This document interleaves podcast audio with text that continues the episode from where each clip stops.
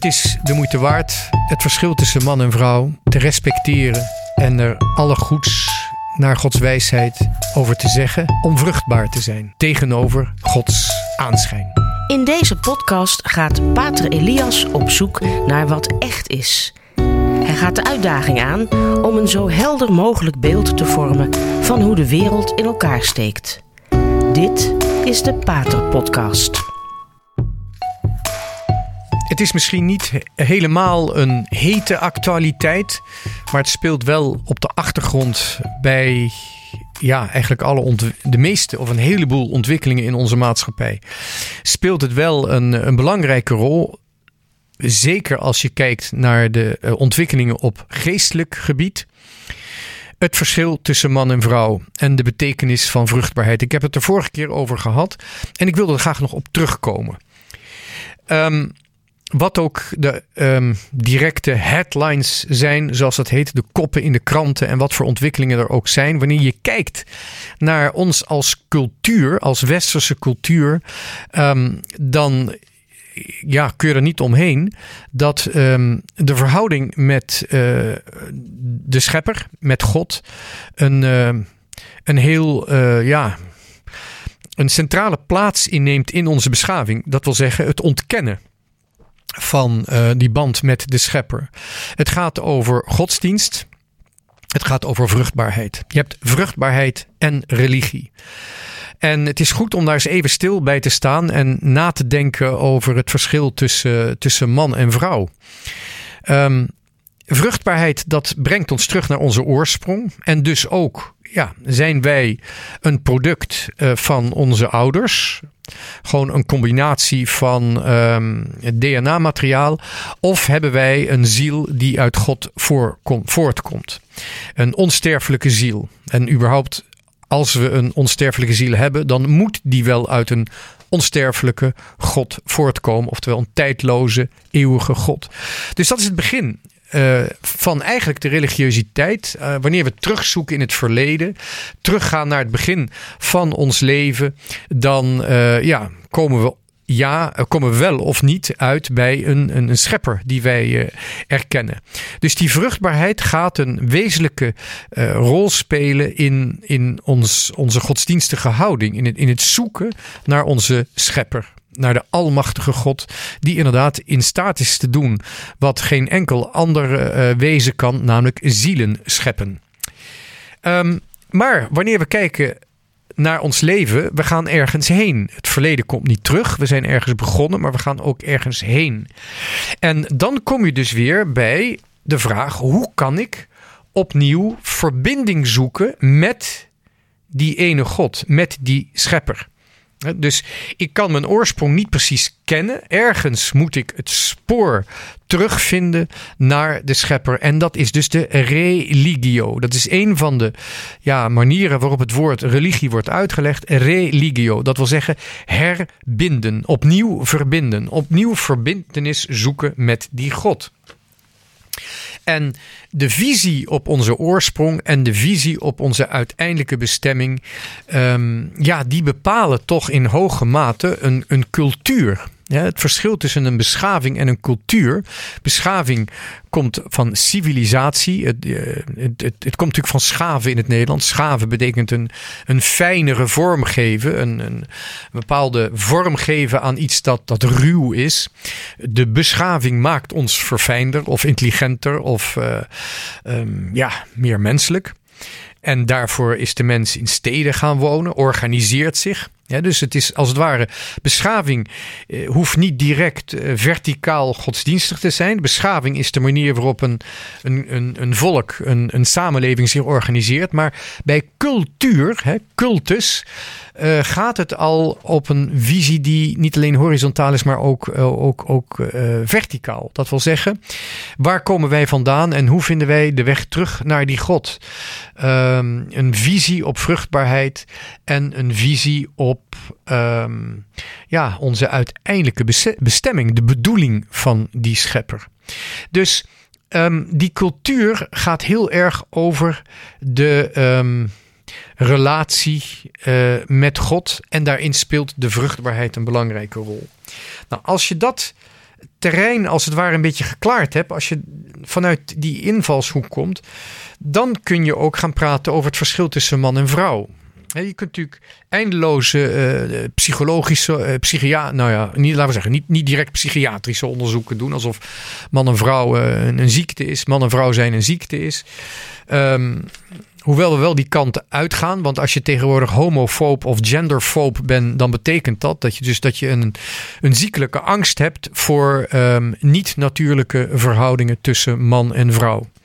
We leven wat dat betreft echt in een, in een soort van psychologische dictatuur. Um, wanneer je um, ergens kanttekeningen bij plaatst. Je hoeft niet eens vijandig te zijn. Je hoeft niet eens uh, te. Um, je hoeft niet eens uh, een. Um, ja, een, een vijandsbeeld te hebben of, of, of een mening tegen iemand hebben. Nee, als jij gewoon al bepaalde kanttekeningen plaatst bij, um, bij het homohuwelijk of bij de gendertheologie, dan ben je al foob. Dan ben je genderfoob of homofoob. En als je in feite wat. Uh, ook als je. Er zijn natuurlijk veel vooroordelen, maar er zijn ook bepaalde uh, objectieve dingen die je over de islam kunt zeggen. Als je die ter sprake bent, dan ben je ook al gelijk homofoob. Nou, al die fobieën, um, dat laat zien dat men van een politieke tegenstander een, een, uh, een patiënt heeft gemaakt. Je bent een psychiatrisch geval omdat je een andere mening hebt. Dat wil ze, daarom zeg ik, we leven in een soort van uh, psychologische dictatuur. Nou, als je nou gewoon kijkt, niet zozeer naar de psychologie als. Uh, als uh, voorportaal van de psychiatrie. Maar als je gewoon de psychologie bekijkt, maar um, dan kun je natuurlijk een heleboel dingen beschrijven en onderzoeken over, de, over het verschil tussen man en vrouw en de verhoudingen tussen man en vrouw. Maar je kunt ook gewoon ietsje verder kijken dan alleen de psychologie. Maar je kunt ook gewoon kijken naar het lichaam zoals het geschapen is. Um, met, met, met organen die een bepaalde functie hebben. Hè. Ik bedoel, eh, je neus is om mee te ruiken, niet om koffie mee te drinken. Uh, je, oren, ja, je kunt ze wel gebruiken om wierookstokjes in te steken en, en er gek uit te zien. Maar oren zijn natuurlijk bedoeld om te horen. Nou, zo heeft de mens ook geslachtsorganen en die hebben een bepaalde bedoeling. En um, ja, daar zie je ook dat man en vrouw toch, um, ligt er nogal dik op zou ik zeggen, elkaar uh, aanvullen. En je kunt dus ook wijder gaan, verder gaan kijken dan psychologie. Uh, verder kijken dan gedragsleer. En gewoon kijken van ja, wat is nou de wijsheid van het man en vrouw zijn? Uh, zelfs als je uh, evolutietheorie aanhangt. En zoals u misschien weet, er zijn bepaalde aspecten van de reconstructie die je kunt maken met evolutie.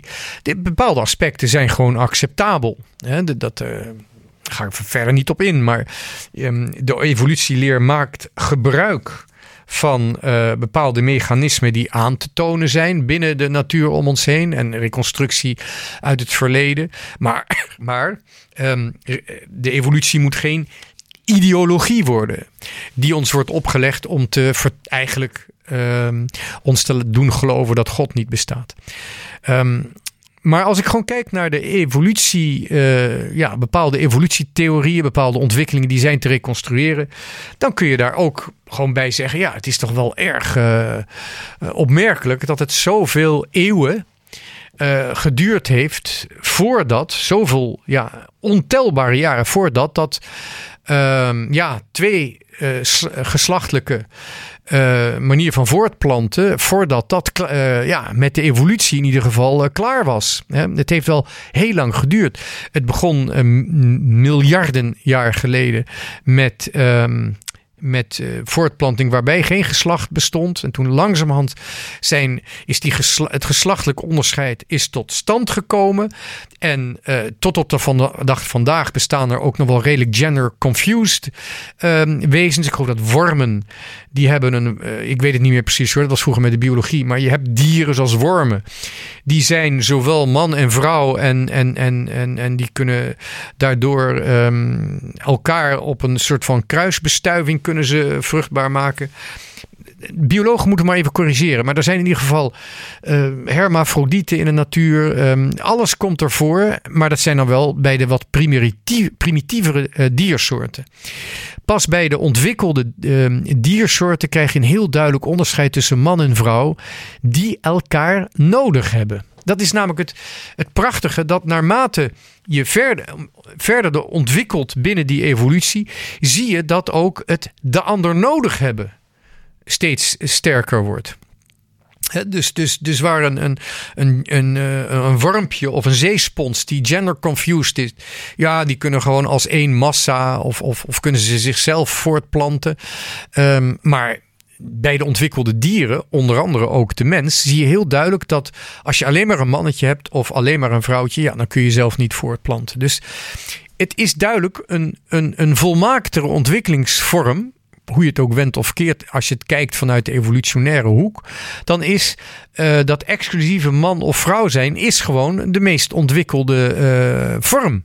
Levensvorm, de verst geëvolueerde levensvorm. Dus zelfs met de evolutieleer kom je daar uh, mee, kom, kom je, zie je dat, zie je dat, kom je daar terecht.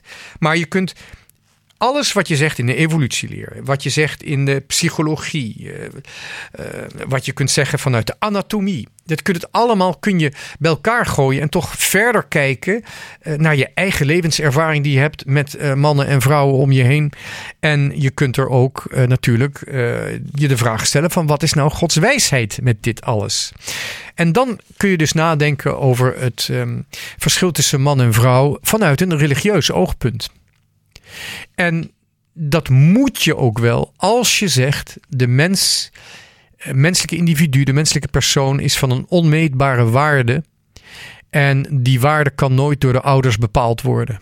Dat de mens, dat zegt eh, de kerk heel mooi, de mens is uh, een schepsel dat God voor het schepsel zelf, voor zichzelf heeft gewild. Wij zijn niet geboren om onze ouders een plezier te doen. We hebben ze misschien wel plezier gedaan, maar dat was niet de bedoeling van God. Um, dat, ja, bijkomstigheid wil ik niet zeggen. Het is natuurlijk wel heel belangrijk, de vreugde over het leven. Maar het doel van de geboorte is niet een soort van kerstcadeautje of Sinterklaas cadeautje uh, aan, aan, aan ouders te geven. Hè? Met dan de, puberteit als, uh, als flauwe surprise of zo. Nee, het leven staat op zichzelf. En um, die keuze kun je dus maken. Zo gauw je erkent dat de mens, iedere mens, uniek is. En dat het leven ook een, geen prijs heeft, een onschatbare waarde is, ieder mensenleven. Ja, dan kom je toch vroeg of laat bij God terecht. En als je dus nadenkt over de vruchtbaarheid, het verschil tussen man en vrouw, moet je wel, omdat man en vrouw bestaan om vruchtbaar te zijn. Dat verschil binnen de mensheid tussen man en vrouw bestaat vanwege en met als doel de vruchtbaarheid. Ja, moet je ook um, man en vrouw, ja, kun je alleen maar begrijpen in een, in een religieuze context.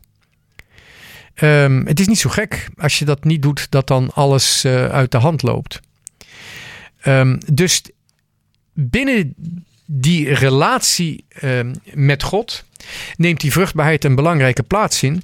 En dan kun je ook het verschil tussen man en vrouw kun je goed begrijpen en ook zien hoe dat invloed heeft op alle andere terreinen van het menselijk leven.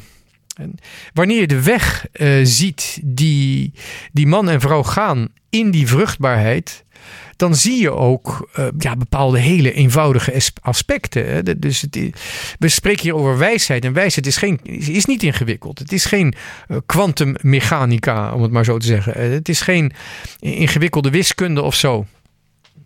Ik ga hier geen differentiaalformule van Euler uitleggen of de onvolledigheid van Gödel uitleggen.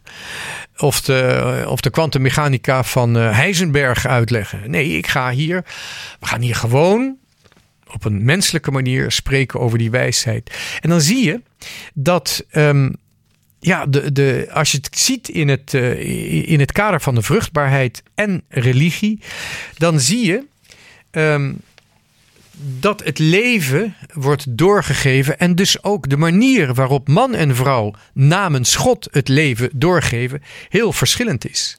En omdat het leven namens God wordt doorgegeven op een verschillende manier door man en vrouw, betekent dat ook dat uh, de, de band met God van man en vrouw anders is. En dat zij elkaar dus ook in die verschillende band moeten respecteren. Nou, als je nou kijkt naar, naar, naar de man, um, dan zie je dat.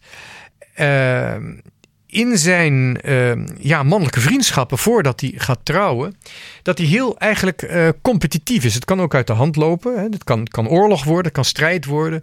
Maar in zekere zin, een, een, een man in, in zijn groei naar volwassenheid, die zoekt toch altijd wel wat grenzen te verleggen, fysieke grenzen te verleggen, waarbij uh, de arbeid en het risico ook wel een rol speelt dus hij moet, in zekere zin, hij moet creëren, hij moet maken, hij moet een vak leren. En dat brengt offers met zich mee, veel tijd, uh, tranen. Op de, op de viool van Mozart kun je nog de vlekken van zijn tranen zien zitten. Um, en dat, dat, dat is de, het werk dat is eh, het offer dat gebracht moet worden. En dat zie je dus ook in de band met God, dat uh, voor de man dat offer, um, ook zie je dat in de geschiedenis, toch wel op de, op de eerste uh, plaats is, staat. En dat hij dan um, de vrouw ja, helpt om moeder te worden. En dat die vrouw dus ook Um, hoewel natuurlijk het eigenlijk een puur uh, biologische actie is, een, een kind verwekken. Um, en de man kan dat ook heel makkelijk, zonder dat hij direct heel erg persoonlijk gebonden is aan een vrouw. Als hij dat wel moet binnen Gods wijsheid, heeft dat uh, niet biologische redenen. Ehm, de emotionele band met de man, van de man met het kind is ook aanvankelijk uh, ja, niet biologisch, niet in zijn intimiteit. Hij moet daar een hele besliste uh, keuze voor maken. Dus hij, het is een kwestie van verantwoordelijkheid vooral. En die verantwoordelijkheid moet hij dus ook echt bereid zijn uh, die te accepteren. En ook definitief te accepteren. voordat hij inderdaad de, met een vrouw een, een verhouding heeft. dus die morele keuze bij de man die ligt er heel dik op. Biologisch kan hij natuurlijk alles, zoveel kinderen verwekken als hij wil. Maar als het om het kind gaat, moet hij die keuze gemaakt hebben voordat hij gemeenschap heeft met de vrouw. Als er een kind komt, ben ik trouw aan die vrouw en blijf erbij. Dus bij de man is, is vanaf het begin van, de, van, van het bestaan van het kind, van de verwekking van het kind, is die morele keuze ontzettend belangrijk. Bij de vrouw is dat, ik zou bijna zeggen, tuurlijk ook uh, aanwezig. Maar bij haar is het veel meer een intimiteit. Het kind is in haar. Het is deel van haar. Uh, en het kind deelt ook alles van die moeder uh, binnen haar schoot. Dus in zekere zin is die band um, tussen de, de, vrouw en God is ook anders. Want um, zij ontvangt dat leven in haar intimiteit, in haar innerlijkheid. En daarin zie je ook dat de man door zijn bereidheid offers te brengen, ook in zekere zin een tussenpersoon, een middelaar is tussen de vrouw die moeder kan worden en God. En daarin zie je dus ook dat de man al vanuit zijn natuurlijke houding tegenover de vruchtbaarheid en zijn natuurlijke uh, ja, morele houding tegenover de vruchtbaarheid keuzes moet maken, maar dat hij daarin ook iets priesterlijks heeft. Um, hij moet als het ware garant staan en uiteindelijk de vrouw namens, um, namens God uh, de, de, de kans geven, uh, de mogelijkheid geven om. om, om uh, of daadwerkelijk om daadwerkelijk moeder te geven. De mogelijkheid is er al, maar daadwerkelijk. Nou, daar zie je dus dat um, de man iets priestelijks heeft, iets van een middelaar tussen God en de vrouw. En um, daarin heeft hij dus in, die, in dat religie, het, het opnieuw um, band met God zoeken, heeft hij uh, een hele een, een, een belangrijke plaats. Hè? ik, ik verzorg af en toe wel eens een beetje een, een schandaal door te zeggen dat de man van nature in feite religieuzer is. Hij heeft meer ehm, fascinatie voor symbolen. En um, hij heeft ook meer fascinatie om grenzen te overschrijden van het leven. En zelfs het leven, um, zijn eigen leven, niet het leven, maar zijn eigen leven te riskeren. Aan de andere kant, de vrouw heeft meer ja, verlangen naar de man. Dat zie je ook als, als, als uh, pubers ja met elkaar eh, verliefd worden. Je ziet zeker bij, uh, bij de meisjes een enorme kwetsbaarheid tegenover de relatie met de jongens. Um, en meisjes zijn wat dat betreft veel minder uh, zeker van zichzelf, omdat zij bevestiging zoeken in de manier waarop ze aandacht krijgen van, van de jongens door wie ze zijn. de meisjes zijn vanaf jongs af aan al veel meer voor een persoonlijke relatie. Terwijl de jongens over het algemeen denken dat ze uh, aandacht kunnen trekken door iets te doen. Hè? Dat door, een, door een uiterlijke manifestatie, door, door, door iets te bereiken. En dan zie je weer uh, het risico, het offer, uh, de competitie, die zie je ook weer in dat kader bovenkomen. Dus de vrouw heeft wat meer behoefte aan, aan al, al eerst behoefte aan een persoonlijke verhouding. En krijgt dan, als het kind er is, krijgt zij een heel speciaal privilege in, uh, ja, door de bemiddeling van de man. En dat zie je dus dat dat um, ja, in alle oude godsdiensten best wel een beetje een probleem was om te begrijpen. Want die vrouwen zijn veel meer medelijdend veel meer gevoelsmatig uh, georiënteerd op personen. En dat werd eigenlijk bij, wordt het bij alle heidenen als een kwetsbaarheid gezien. Omdat, ja, dan, kun je toch geen politiek uh, bedrijven en je kunt niet je land verdedigen. Hè? Dus door de, door de, doordat de nood zo vaak bij de man kwam, moesten vrouwen toch een beetje op een achtergrond blijven. Nou, bij het christendom krijgt dat een totaal andere uh, dimensie, omdat er een vrouw is die door God wordt gekozen om zonder enige bemiddeling van een aardse man moeder te worden van niemand minder dan God zelf. En dus kun je eigenlijk pas bij het christendom kun je zeggen, inderdaad, van nature is de mens religieuzer. Je zou het ook kunnen zeggen van nature, en ik zeg het echt nog met nadruk, van nature zoekt de man zoekt God en de vrouw zoekt de man. Puntje, puntje, puntje, om God te kennen. Maar in het christendom zie je eigenlijk, natuurlijk de wijsheid is ook volledig gegeven in Maria, zie je dat de man inderdaad uh, religieuzer is en daarom ten dienste staat op een speciale manier in, in een priestelijke taak, overigens ook in een, uh, in, een, in een gezin, in een priestelijke autoriteit, ook in het gezin. Maar dat de vrouw in haar geloofsleven wel een speciaal privilege heeft van intimiteit met God. En dat zie je uh, ook in mystieke geschriften, zoals bijvoorbeeld in de 16e eeuw. Toen uh, Luther uh, wat problemen had met zijn innerlijk leven en, en ja, ook toch met zijn kuisheid, zien we dat Johannes van het Kruis en Theresia van Avila op een fantastische manier een persoonlijke beleving beschrijven van, van hun geloof. En je ziet dat aan de ene kant de symboliek van Johannes daarbij gebruik maakt van, uh, ja, ik zou bijna zeggen, wat mannelijke termen. Hè, uh, door de duistere nacht heen gaan. Of uh, de, de berg, de geestelijke berg beklimmen. Terwijl Theresia van Avila, die ehm, gebruikt meer Um, wat innerlijk gerichte titels, zoals de zeven verblijven de zeven verblijven van, uh, van het, de innerlijke burcht. Overigens zie je ook dat Johannes van het Kruis wel degelijk ook, ik zeg niet een vrouwelijke, maar wel een ontvankelijke kant naar God laat zien. Terwijl Theresia uh, toch ook wel een beetje uh, aan het knokken is met zichzelf en met, met, met de verburgerlijking en met, de, nou ja, met, met alle dingen waar ze niet tevreden over is. Dus het is, het is geen zwart-wit, uh, maar je ziet wel dat de mannelijkheid op zich en de vrouwelijkheid op zich, dat die elkaar blijven aanvullen op een um, hele nieuwe manier binnen het christendom.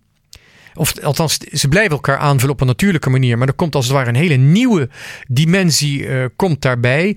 Maar de vruchtbaarheid speelt een enorme rol. En wat is die vruchtbaarheid in dat geestelijk leven bij mensen zoals Johannes van het Kruis en Theresia van Avila en alle andere mystieken, die als vrouw en als man werkelijk op een hele mooie manier hebben beschreven hoe zij God kennen en hoe zij ook hun eigen kwetsbaarheid, hun eigen uh, ontvankelijkheid um, en ook hun strijdbaarheid laten ze duidelijk blijken, uh, zowel de mannen als de vrouwen. Waar het om gaat is die goddelijke vruchtbaarheid, die in hun duidelijk wordt. Doordat die um, mannelijkheid en vrouwelijkheid door de genade worden vernieuwd, gaan ze ook elkaar op een nieuwe manier aanvullen. En ja, wat is de vruchtbaarheid van de genade? Of de vruchtbaarheid in de, het leven van genade? Dat is de groei van de Heilige Geest. De Heilige Geest is het gezicht ontdekken, het gezicht van God ontdekken in ons leven. Waar die profeten uh, in het Oude Testament zo aan de ene kant doodsbenauwd voor waren en tegelijkertijd zwaar gefascineerd door waren. Dat is het ontdekken van Gods aanschijn. En daar zie je dus ook weer bij de natuurlijke biologische vruchtbaarheid. De vrouw draagt het kind in haar intimiteit. Daar kan de man niks bij. Ja, goed. De vrouw wordt natuurlijk wel ietsje dikker. En als het kindje beweegt, dan zie je af en toe inderdaad de buik op en neer gaan. Hartstikke mooi. Moet je aan je kinderen laten zien als je zwanger bent. Neem die uh, oudere kinderen er maar bij en laat zien. Kijk eens, hij beweegt al. Hij wil eruit. dat, dat moet je laten zien. Dat is het leven. Dat is vreugde. Maar voor de rest, ja, de enige die werkelijk het kind kent is de moeder. Moeders gaan ook andere dingen eten als ze zwanger zijn. Dat is gewoon het, er zit er, er zit, er zit de, de er zit een, een tweede persoon aan tafel. Die intieme kennis van de vrouw voor het kind, dat is iets unieks. Daarin zie je dat de vrouw voorbestemd is om binnen het christendom inderdaad een hele bijzondere positie te, eh, eh, te, te, te hebben. En echt niet alleen maar Maria. Maar pa heeft toch ook weer een privilege. Want de mens zit zo in elkaar dat als hij bij de geboorte is, tenminste, is hij degene die als eerste het gezicht ziet. Ook dus daar weer, de vader heeft dus ook iets profetisch. Hij ziet als eerste het gezicht van het kind. En hij kan het kind dus ook in zijn handen nemen en aan de vrouw geven om moeder te zijn. Dat is die fantastische uh, wederzijdse aanvulling, die bovendien weer in ons mystieke leven uh, terug te vinden is. Want wanneer wij die mannelijkheid en de vrouwelijkheid in het mystieke van lichaam van Christus onderscheiden en vervolgens elkaar laten aanvullen en één worden, ja, dan is de vruchtbaarheid, dat is ook de Heilige Geest. En door die Heilige Geest kunnen wij God ontdekken in onze naaste. Door de Heilige Geest kunnen wij Gods mysterie aanschouwen in wat heel deftig heet het contemplatieve leven. Dat, dat is een ontdekking die we langzamerhand in ons leven maken. Nou, er is in ieder geval um, alle reden om het verschil tussen man en vrouw mooi te vinden, ondanks alle moeilijkheden, hoe lelijk het ook kan zijn. Het is oorspronkelijk als een godsgeschenk te beschouwen. Zodat we langzamerhand kunnen ontdekken dat naarmate wij volmaakter worden, ook onze onvolledigheid groeit, die openheid is voor de ander. Um, dat, dat, dat is het, het, het, prachtige van ons geloofsleven. Um, naarmate wij verstandiger worden en wijzer worden, kennen wij onze eigen onvolledigheid beter. Dus we worden ook nederiger. Daardoor groeit ook de openheid voor de ander, zowel met een kleine als met een grote A. Voor God en voor de naaste. Zodat we steeds meer in het verborgene Gods gezicht kunnen herkennen. En in onze naaste ook steeds meer Gods gezicht kunnen erkennen. En in onze naaste ook het gezicht van de leidende Christus en ook eh, de vrezende Christus kunnen herkennen. Het is de moeite waard het verschil tussen man en vrouw te respecteren en er alle goeds naar Gods wijsheid over te zeggen om vruchtbaar te zijn tegenover Gods aanschijn. Het licht daarvan, dat verwachten wij aan het einde van ons leven, aan het einde van onze wereld. Tot zover de Pater Podcast van deze keer. Bedankt voor het luisteren. Dit was de Radio Maria Pater Podcast met Pater Elias. Deze podcast is online terug te luisteren via de website van Radio Maria en andere podcastplatforms.